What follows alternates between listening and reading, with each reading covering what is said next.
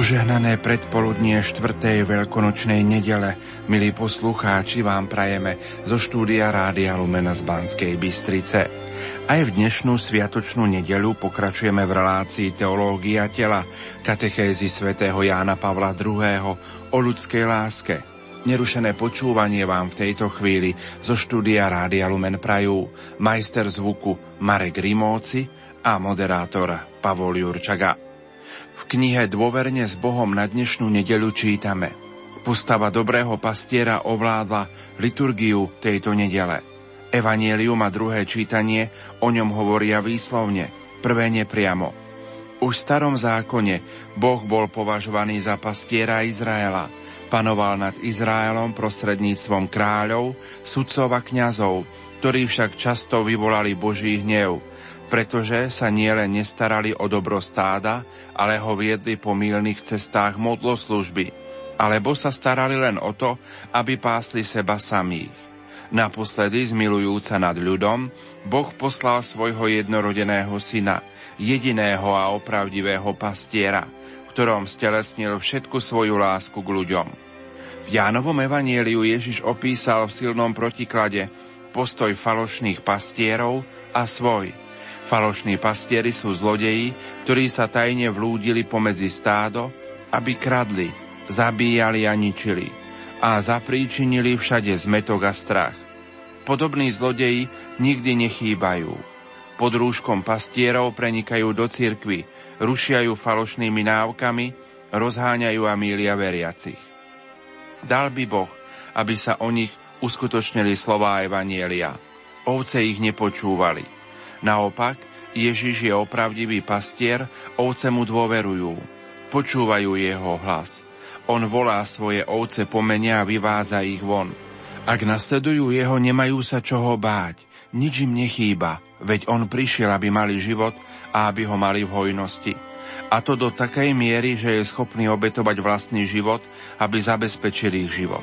Keď prijal smrť za spásu svojho stáda, Ježiš sa stal zároveň pastierom a dverami oviec.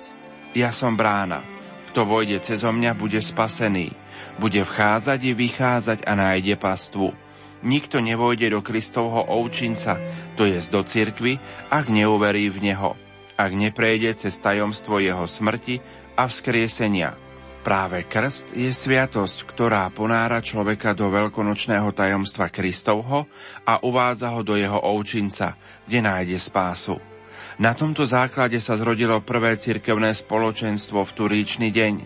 Petrovo slávnostné prehlásenie Boh urobil aj pánom, aj Mesiášom, toho Ježiša, ktorého ste vy ukrižovali, sa tak hlboko dotklo ľudu, ktorý počúval, že asi 3000 duší požiadalo o krst v mene Ježiša Krista.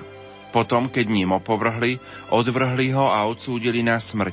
Ako zločinca uznali ho za svojho jediného spasiteľa. Roztratené ovce Izraela vstupovali do cirkvy cez jedinú bránu Krista.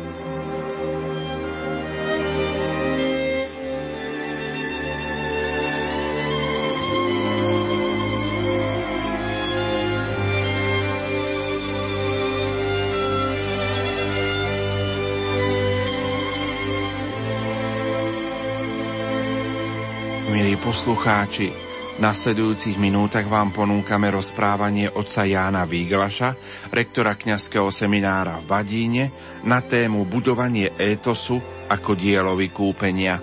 Nech sa vám príjemne počúva.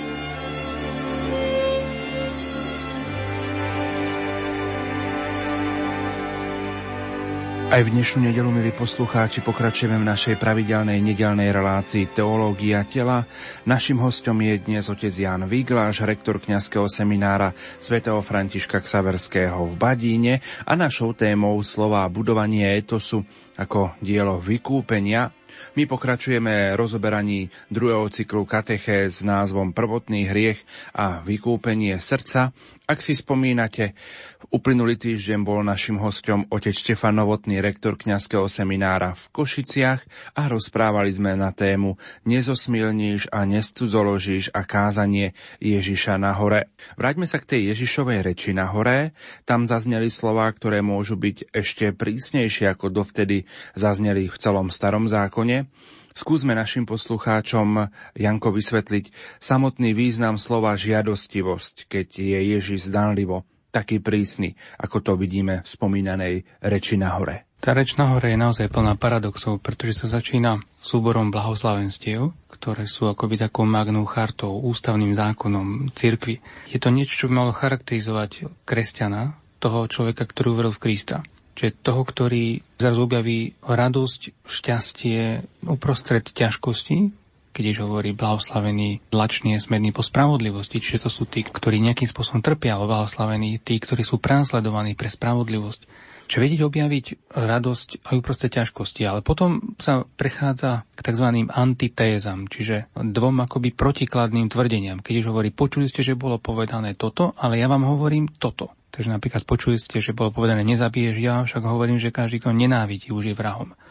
A rovnako sme sa potom dostali aj k tým slovám, že počuli ste, že bolo povedané nezosmilníš alebo nesúzoložíš, ale ja vám hovorím, že ten, kto sa už len, čo len žiadostivo pozerá na ženu, už s ňou súdložil vo svojom srdci. A tak napokon tu Ježišové slova naozaj vyznievajú ešte prísnejšie, než bol starý zákon, ktorý sa vzťahoval akoby len na skutok, že nesmiete takéto niečo spáchať, ale Ježiš hovorí, že stačí, že už vo svojom srdci o tom rozmýšľate a túžite, už ste to vlastne spáchali. A tak to môže byť dojem, že, že Ježiš vlastne uvaľuje ešte väčšie výčitky svedomia ešte väčšiu výzvu na človeka, aby pozeral na svoje srdce, aby striehol, čo sa vlastne v tom srdci deje. A pokiaľ na to pozeráme len takto, tak, tak to skutočne môže človeka uvádzať až do úzkosti, kde môže byť až priam vystrašený z toho, čo všetko v jeho srdci vznikne. Veď vieme z vlastnej skúsenosti, že veľmi často nám napadnú myšlienky, ktorých sa niekedy môžeme sami zľaknúť, alebo ktoré ani nemeníme rozvádzať, a tak sa môžeme cítiť priam vinný, že takéto niečo v našom ľudskom srdci vzniklo. A preto treba čítať všetko, čo Ježiš hovorí o ľudskom srdci, o tom, kde vlastne vzniká celá žiadostivosť, celá tá túžba po druhom, akým spôsobom človeka môže iný človek ovládnuť, ako môže ho doslova zredukovať na objekt, na predmet. A tu, keď Ježiš hovorí o tom, že sa dá zložiť už v ľudskom srdci, tak vlastne hovorí o tom, že takáto žiadostivosť redukuje, čiže veľmi ochudobní existenciu iného človeka, v tomto prípade iného pohľavia, tým, že nevidí celé bohatstvo osoby ženy, muž, ktorý žiadostivo na ňu hľadí, ale ju vníma len ako predmet na čisté uspokojenie svojej sexuálnej potreby tela. Pápež ide tak ďaleko, že hovorí, že takéhoto cudzoložstva v srdci sa dokonca môže dopustiť aj manžel voči svojej manželke, pokiaľ som zaobchádza len ako s predmetom, ako s prostriedkom na uspokojenie svojho telesného púdu. Tým sa vlastne už dostáva aj k hĺbke ľudského srdca, pretože ak takéto niečo v nás môže vzniknúť, môže sa zbudiť, tak sa musíme naozaj pozrieť na to, kde je celá tá príčina, odkiaľ sa berie takáto túžba v človekovi, takéto zlo, ktoré na jednej strane je predsa niečo príjemné, ako keby objavujeme, ako keby to do nás bolo vložené. Veď predsa túžiť po druhom človekovi nie je zlé. Ale to, na čo poukazuje pápež, je práve to, že človek bol stvorený pôvodne ešte pred hriechom, aby prostredníctvom svojho tela vedel sa stať darom pre druhého. V tom svojom tele zažíva aj radosť, šťastie, uspokojenie, naplnenie. Ale pokiaľ začne sa zameriavať len na svoje naplnenie, na svoje šťastie, tak je schopný tých druhých doslova zredukovať na, na predmety. A toto je, čo má na mysli Ježiš Kristus vo svojej reči nahore. A to je to, čo rozvíja pápež, pretože ak pokiaľ nepochopíme, kde sa to v nás berie, tak celá tá kresťanská morálka, celý ten nový étos, étos ako mravný ideál, sa nám môže zdať nie len niečo nereálne, ale niečo, čo človeka doslova ubíja, alebo ho vedie až priam k neuróze, pretože si uvedomí, že nevie ovládať všetky svoje hnutia, nevie ovládať všetko to, čo v jeho srdci vznikne. Ježiš smeruje vo svojej reči k tomu, že čistotu srdca získava len ten, kto dokáže byť dôsledne náročný na svoje srdce a na svoje telo. Preto hovorí o také tej rozhodnosti a preto sa tie slova môžu zdať na prvý pohľad prísne, ale tu ide o to, aby človek dokázal očistiť to, čo v samotnom základe je dobré. A to je tá schopnosť pozerať sa na druhého človeka ako na osobu, objaviť bohatstvo, ktoré sa skrýva v druhom človekovi, v tomto prípade opačnom pohlaví, a keď človek dokáže očistiť všetko to, čo jeho samého obmedzuje, tak vtedy objaví krásu, bohatstvo, dôstojnosť druhej osoby. A vtedy vlastne zistí, že ten druhý tu nie je pre neho, ale on. On tu môže byť pre toho druhého. A vtedy vlastne naplno zažiari dôstojnosť rozličnosti pohlaví, aj muža a ženy, zároveň sa môžu ukázať to bohatstvo, ktoré vyplýva zo spoločenstva, ktoré muž a žena môžu vytvoriť v manželstve v vzájomnom spojení a vo vzájomnom sebadarovaní. Pápež sa pozerá veľa hĺbšie na ľudské srdca, dotýka sa témy prenikania etosu a praxe, ale potom spomína aj nebezpečenstvo manicheizmu. Ako to súvisí s tým, čo sme doteraz povedali o ľudskom srdci? Ježiš teda vyjadril, že z ľudského srdca pochádza všetká žiadostivosť a že už samotný hriešný pohľad môže byť rovnako nebezpečný ako samotný skutok. Toto vyhnalo do extrému tzv. manicheizmus, to bol jeden z prvých bludov, jedna z prvých heres, ktorá sa vyskytla v kresťanstve, ktorá vychádzala z tzv. gnozeologizmu. Gnozeologizmus bol taký filozoficko-duchovný smer, ktorý bol presvedčený, že dospel k pravému poznaniu, k odhaleniu toho, kde je pôvod zla a pôvod dobra. Gnozeologizmus na základe tohto poznania bol presvedčený, že pôvodom všetkého zla je hmota, v tomto prípade ľudské telo, čiže matéria, a iba to, čo je duchovné, iba to je dobré. Manicheizmus potom pozeral aj na, na ľudského človeka ako na obrovský konflikt medzi telom a dušou, ako keby duša bola uväznená v ľudskom tele. Telo sa stalo pre ľudskú dušu väzením a mohla byť ľudská duša oslobodená iba poznaním. Preto to pozvanie stále ku gnóze, čiže k poznaniu.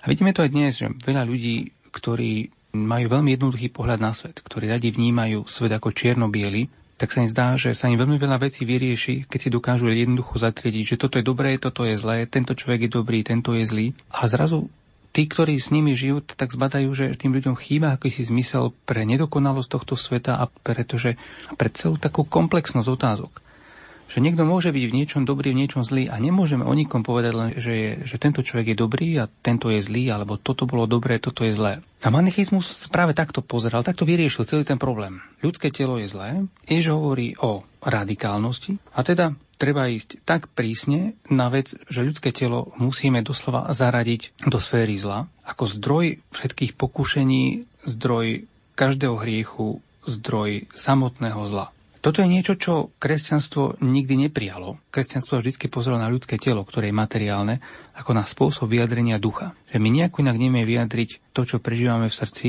to, čo prežíva ľudská duša, iba prostredníctvom ľudského tela. Ale tým, že človek padol do hriechu, tak všetko toto v ňom sa stále mieša. A preto ten prvý pohľad naozaj môže sa javiť taký, že to ľudské telo nás akoby viedlo len do hriechu. A veľmi často aj kresťanská asketika a duchovný život bol postavený na tom, že musíme potláčať hnutia svojho srdca, musíme potláčať všetky telesné sklony, všetky tie pudy, ktoré nás často vedú do hriechu. A dôsledok bol ten, že kresťanstvo bolo často vnímané ako, ako náboženstvo, ktoré nemá život, ktoré sa nevie vôbec tešiť z radosti života, ktoré sa pozerá aj na manželstvo, na ľudskú sexualitu, na plodenie detí veľmi podozrievavo stále ako keby tam bola taká tá ozvena manicheizmu, čiže tohto smeru, ktorý chcel priam potlačiť ľudské telo, ktorý vnášal roztržku medzi duchom a hmotou. Manicheizmus teda vedie napokon až k úplnému zničeniu tela, až takto hovorí pápež. Čiže k popreniu hodnoty ľudského pohľavia, mužstva a ženstva. Nedokáže vidieť krásu a hodnotu v tom, že Boh stvoril človeka v dvoch rozdielných pohľaviach, ktoré môžu byť zájomne obohatení, ktoré sa môžu zájomne doplňať. Ježiš Kristus a to je to, čo sa snaží Jan Pavel II stále rozvádzať. Hovorí o tom, že prísny pohľad na žiadostivosť, teda súd nad telesnou žiadostivosťou má v kresťanstve úplne iný význam, úplne iný pohľad, než je v manicheizme. Manicheizmus teda vidí ľudské telo ako antihodnotu. Pre kresťanstvo zase naopak ľudské telo je hodnotou, ktorá však je nedostatočne ocenená, ktorú treba očistiť od toho, čo je tam nánosom prvotného hriechu a následnej žiadostivosti, aby sme neupadli do extrémov a do rôznych rizik, ktoré manicheizmus, skrytý manicheizmus prináša ešte aj dnes.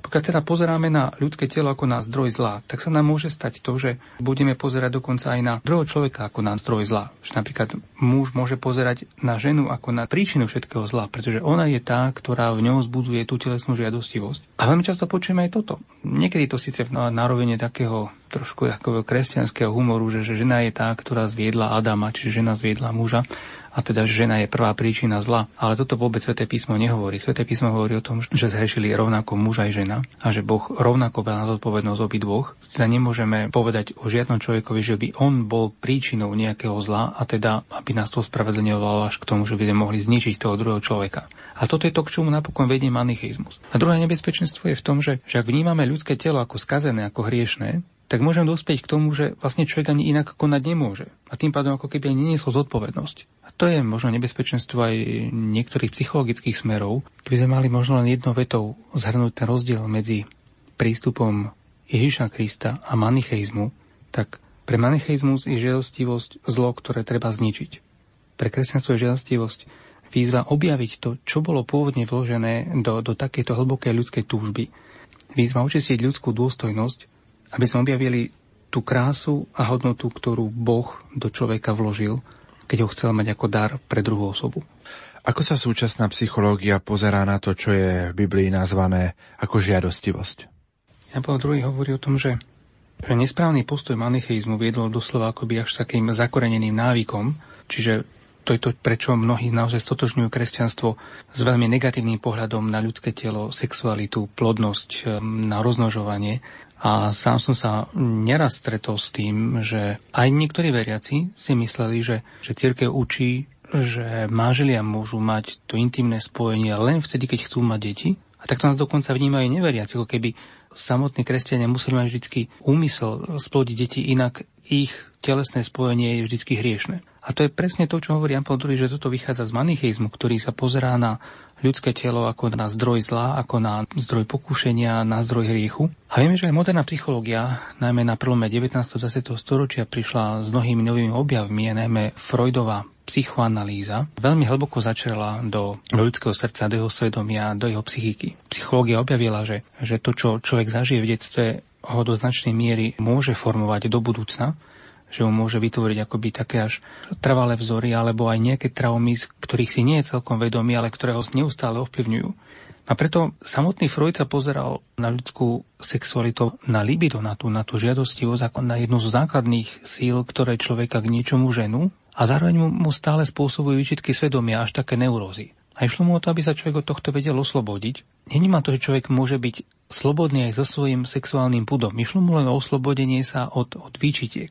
A to je úplne iný pohľad, než je pohľad Svetov písma, než je pohľad zjavenia, ktorý nám z Ježiša Krista bol daný a, a je to úplne iné, než vysvetľuje Jan Paul II. Pápež hovorí, že človek nemôže žiť v tom, aby sa neustále pozeral s podozrievaním na svoje telo, na svoje srdce. Nemôže sa uspokojiť ani s tým, čo psychológia nazva analýza nevedomia, Čiže to, čo je do nás akoby hlboko zakodované, čo si neuvedomujeme, ale čo nás stále k niečomu nie a vlastne za to nemôžeme. Jan Paul II hovorí, že duchovný život kresťana nemôže byť hermeneutikou podozrievania. Čiže hermeneutika je, je taký ten systém, ktorý robí analýzu, ktorý podrobne skúma, čo sa vlastne v nás deje, ale nemôže nás viesť k tomu, aby sme sa stále s takýmto strachom a zobavami pozerali na hnutia, ktoré do, do, boli do nášho ľudského srdca a do ľudského tela vložené. Jan Paul II hovorí, že je dôležité, aby sa človek necítil vo svojom srdci neustále obžalovaný a vydaný na pospas telesnej žiadostivosti, ale aby sa v tom istom svojom srdci cítil silne volaný, povolaný. A tu sa vlastne dostávame k tomu, čo Ježiš začal v reči nahore, a to sú tí blahoslavení tí, ktorí si uvedomujú, že v nich sa čosi deje, že neraz sú slabí, skoro majú pocit bezmocnosti, ale kresťanstvo dáva človekovi výzvu aj silu. Ukáže mu určitý ideál, ku ktorému môže dospieť a namiesto toho, aby teda sa pozeral na seba až znechutene, že stále podlieha ľudskej slabosti, pokušeniu, žiadostivosti až hriechu, tak práve tento pocit má, má otočiť a vnímať ako, ako určité povolanie, že Boh stále volá k tomu, aby dospel, aby dozrel.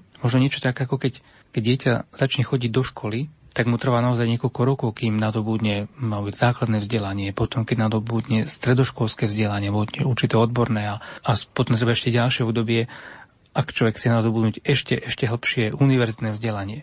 A nečakáme od dieťaťa hneď, že zvládne za jeden rok celé základné vzdelanie.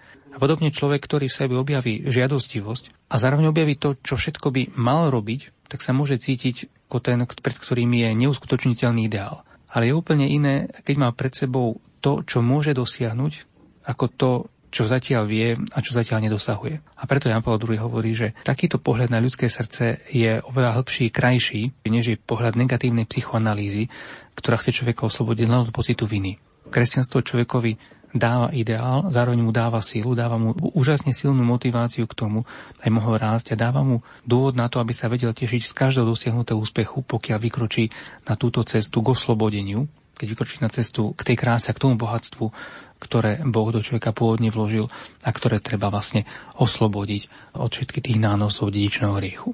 Papež má jednu zo svojich katechéz nazvanú ako stretnutie Erosu a Etosu, kde a ako sa stretávajú.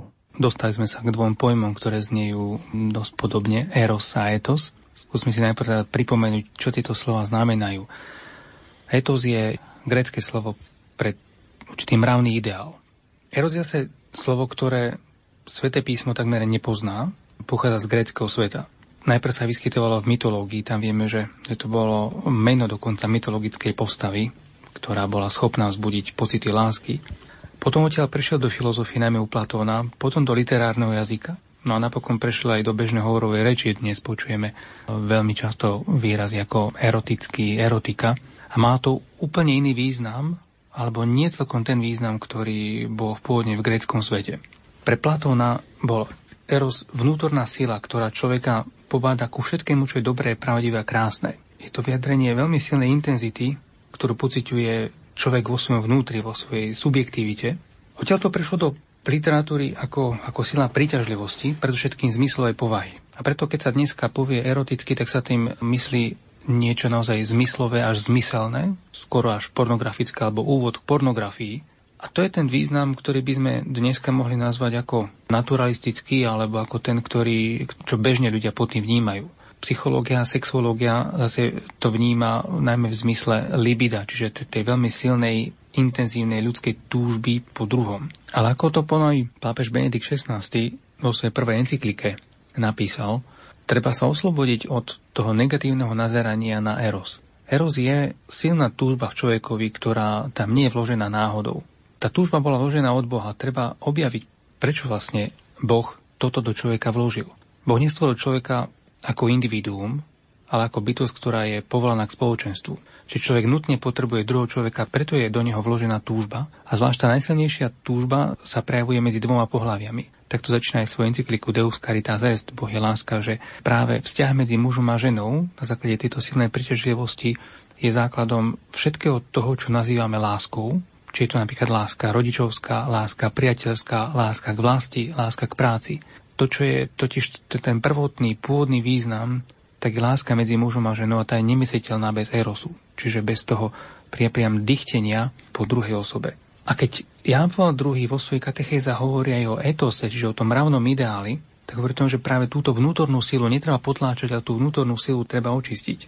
A tak slova Ježiša Krista v reči nahore sú na jednej strane obžalobu ľudského srdca, ktoré po hriechu vie spôsobiť veľmi veľa nešťastia sebe aj druhým, ale zároveň a ešte viacej, a toto je dôležité zdôrazniť, že ešte viacej je to výzvou než obžalobou. Je to výzvou k tomu, aby sme premohli to, čo pochádza z žiadostivosti, aby sa tak naplno ukázalo povolanie k tomu, čo je pravdivé, dobré a krásne. Inými slovami, vlastne, aby Eros smeroval k vykúpeniu tu sme pri Ježovi Kristovi, ktorý prišiel na svet nie preto, aby na človeka, aby človeka stále obžaloval a im povedal, že hrešiš nie len slovami a skutkami, ale dokonca už aj samotnými myšlienkami. A Ježiš Kristus prišiel na svet na to, aby človeka oslobodil. Mu ukázal, čo všetko je v ňom skryté a čo všetko sám nevie odhaliť. Aby v ňom práve pomocou vykúpenia a očistenia ľudského srdca od všetkýchto žiadostivostí, aby mu ukázal plnosť pravdy, dobra a krásy. Dnes slávime štvrtú veľkonočnú nedelu, nedelu dobrého pastiera, kedy sa církev modlí za kňazské a reholné povolania. Janko, čo by si poprial poslucháčom Hrády Alme na záver tejto našej dnešnej relácie? Celé veľkonočné obdobie, ktoré prežívame, je, je obdobím radosti z vykúpenia a zároveň obdobím radosti z toho, že na túto cestu môžeme vykročiť, radosti z toho, že to možné je, a Žiž Kristus ako dobrý pastier je ten, ktorý najlepšie rozumie ľuďom, za ktorých zomrel, ktorých vykúpil a ktorí sú možno práve túto nedelu nazývaní ako, ako ovce. Ovce, ktoré nie sú hlúpe, ale ovce, ktoré neraz blúdili a ktoré sa tešia, keď ich pastier nájde. Možno jedno z veľmi základných posolstiev Veľkej noci je práve to pozerať na Ježiša Krista ako na osloboditeľa, ako na pastiera, ako toho, ktorý človeka nekonečne miluje, aj toho človeka, ktorý zblúdil, ktorý padol, ktorý sa pomýlil, ktorý spôsobil iným veľa zla. Ježiš Kristus je pastier, ktorý je ochotný priam v bláznivosti lásky zanechať celé svoje stádo a ísť aj kvôli jednému človeku, kvôli tej jednej stratenej ovci a dostať ju naspäť. A keď toto zbadáme, tak namiesto ustavičnej obžaloby seba a až úzkosti svedomia z toho, kde všade sme zlyhali, tak sa budeme tešiť z každého dotyku, ktorý Ježiš Kristus človeku prejaví. sa dotkne predovšetkým jeho srdca, keď mu vo svedomí ukáže, že pozri, ja viem, čo sa ti stalo. Ja viem, čo do teba môj otec, Boh ako stvoriteľ vložil a ja zároveň aj viem, ako to všetko môžeme očistiť, ako môže byť tvoj život krajší. A keď sa Ježiš Kristus vie tešiť z každého pokroku, z každého malého krôčiku, tak ako sa vedia rodičia tešiť z každého úspechu, ktorý urobí ich dieťa, zvlášť vtedy, keď sa napríklad učí chodiť alebo rozprávať, tak rovnako sa Boh vie tešiť z každého kroku k väčšej slobode, ku ktorej sme pozvaní. Takže toto by som odkázal našim poslucháčom, aby pri všetkej citlivosti svojho svedomia, kde objavujú aj svoju nedokonalosť, hriešnosť, žiadostivosť, o to silnejšie vnímali aj to, ako ich Boh oslobodzuje, ako Ježiš Kristus vedie k slobode, ako ich predovšetkým chce urobiť svetkami radosti. A to, čo aj súčasný pápež, svätý otec František, hovorí o tom, že máme sa stať svetkami radosti, že máme byť svetkami radosti z Evanília, tak je len doplňanie toho, čo pápeži pred ním povedali, či Benedikt XVI, Jan Pavel II, alebo všetci pápeži 20. storočia, že kresťan musí byť predovšetkým svetkom tohto vykúpenia. Musí uveriť, že Ježiš Kristus ho oslobodil a vtedy, keď zbadá, akú slobodu mu Ježiš Kristus dáva, napriek tomu, že stále nevie žiť v plnosti, tak to na jeho živote bude vidno, bude aj svetkom Ježa Krista a svetkom radosti, radosti z toho, že uveril tomu, kto ho oslobodzuje. Katolícke rádio Lumen. Svetlo a pokoj do vašich príbytkov.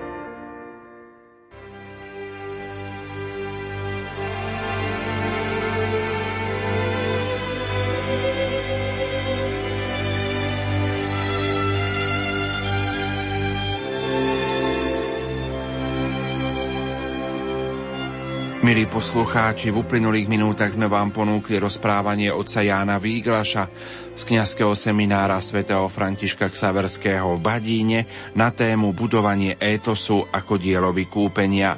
O týždeň vám ponúkneme rozprávanie oca Štefana Novotného z kňazského seminára svätého Karola Boromejského v Košiciach na tému Čistota a život podľa ducha požehnanú štvrtú veľkonočnú nedelu vám zo štúdia Rádia Lumen Prajú.